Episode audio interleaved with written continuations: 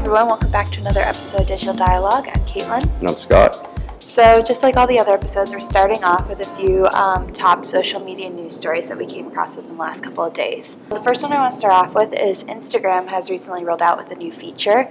Um, you can now share a countdown sticker to your stories.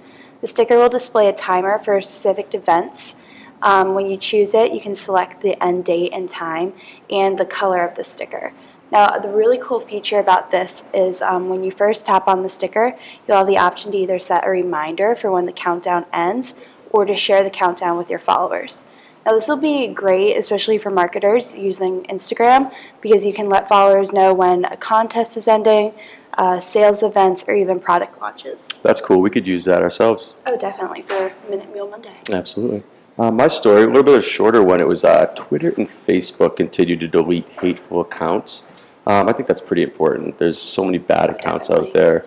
Might as well just continue to find ones using algorithms that have a lot of hateful messages in them and uh, get them off there because those are supposed to be places where ideas are shared and stuff like that.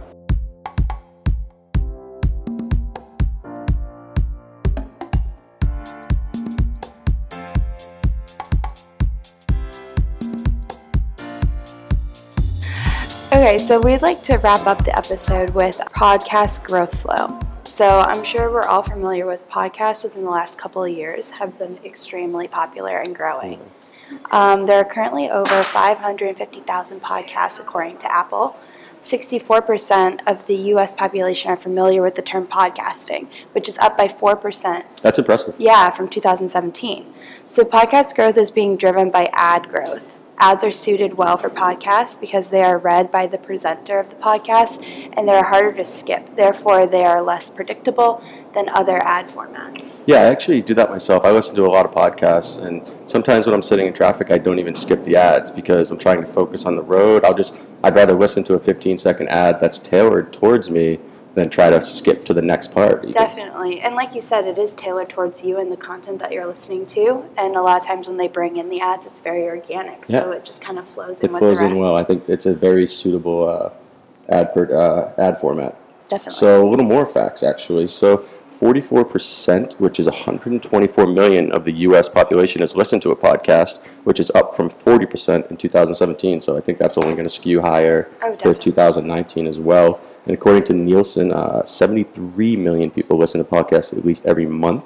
And 17%, which is 48 million, listen to podcasts weekly. So those weekly numbers keep going up. Then you're yeah, going to see a I lot was of like, I'm definitely a part of the weekly. Yeah, me too. Seriously.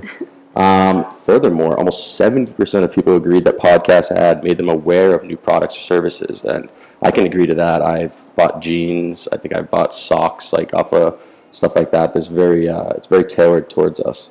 Um, and last, apps and devices will make podcast listening easier and quicker to access. You'll be able to easily access them at handles on Twitter and hashtags on TV. I think that's important. Podcasts can get a lot of ears just by uh, Oh, becoming popular. Yeah, and like we said before, with just the ads, it's so effective now. Yeah. Um, and they're continuing to improve, and they show fair um, podcasts like with ads show favorable return on investment, which will give advertisers more confidence to invest. Yeah, absolutely. Um, and it's brands that we all know too, like Pepsi, Starbucks, Google, Microsoft, and even Tinder have jumped in and increased their use of ad format, indicating that they're seeing results as well.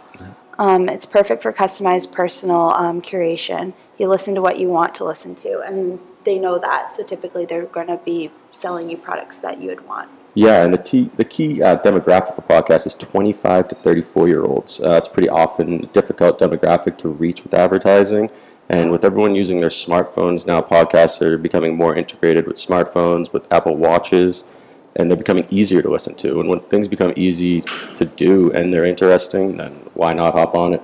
Um, and the top five most popular podcasting genres right now are society and culture, business, comedy, news, politics, and then health. So it's it's a pretty common top five right now, but you can see it branching out into other industries as well. Oh, definitely.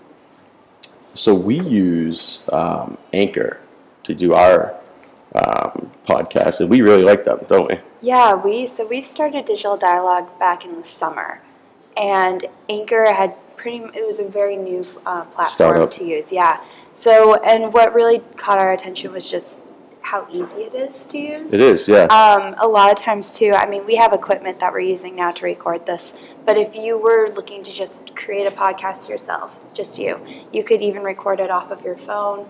Um, they offer a lot of really helpful features. yeah, it's really accessible, really uh, user friendly uh, interface too. Yeah, and then once your podcast is approved, um, they approve it on different platforms. It will automatically upload to like ad, um, Apple, Spotify, Cool. anything you could think of. So Awesome. Well, that's going to do it for another episode of uh, Digital Dialogues. Everyone have a good holiday. yeah, definitely, and we'll be back Thanks for tuning in. New Year. Yep.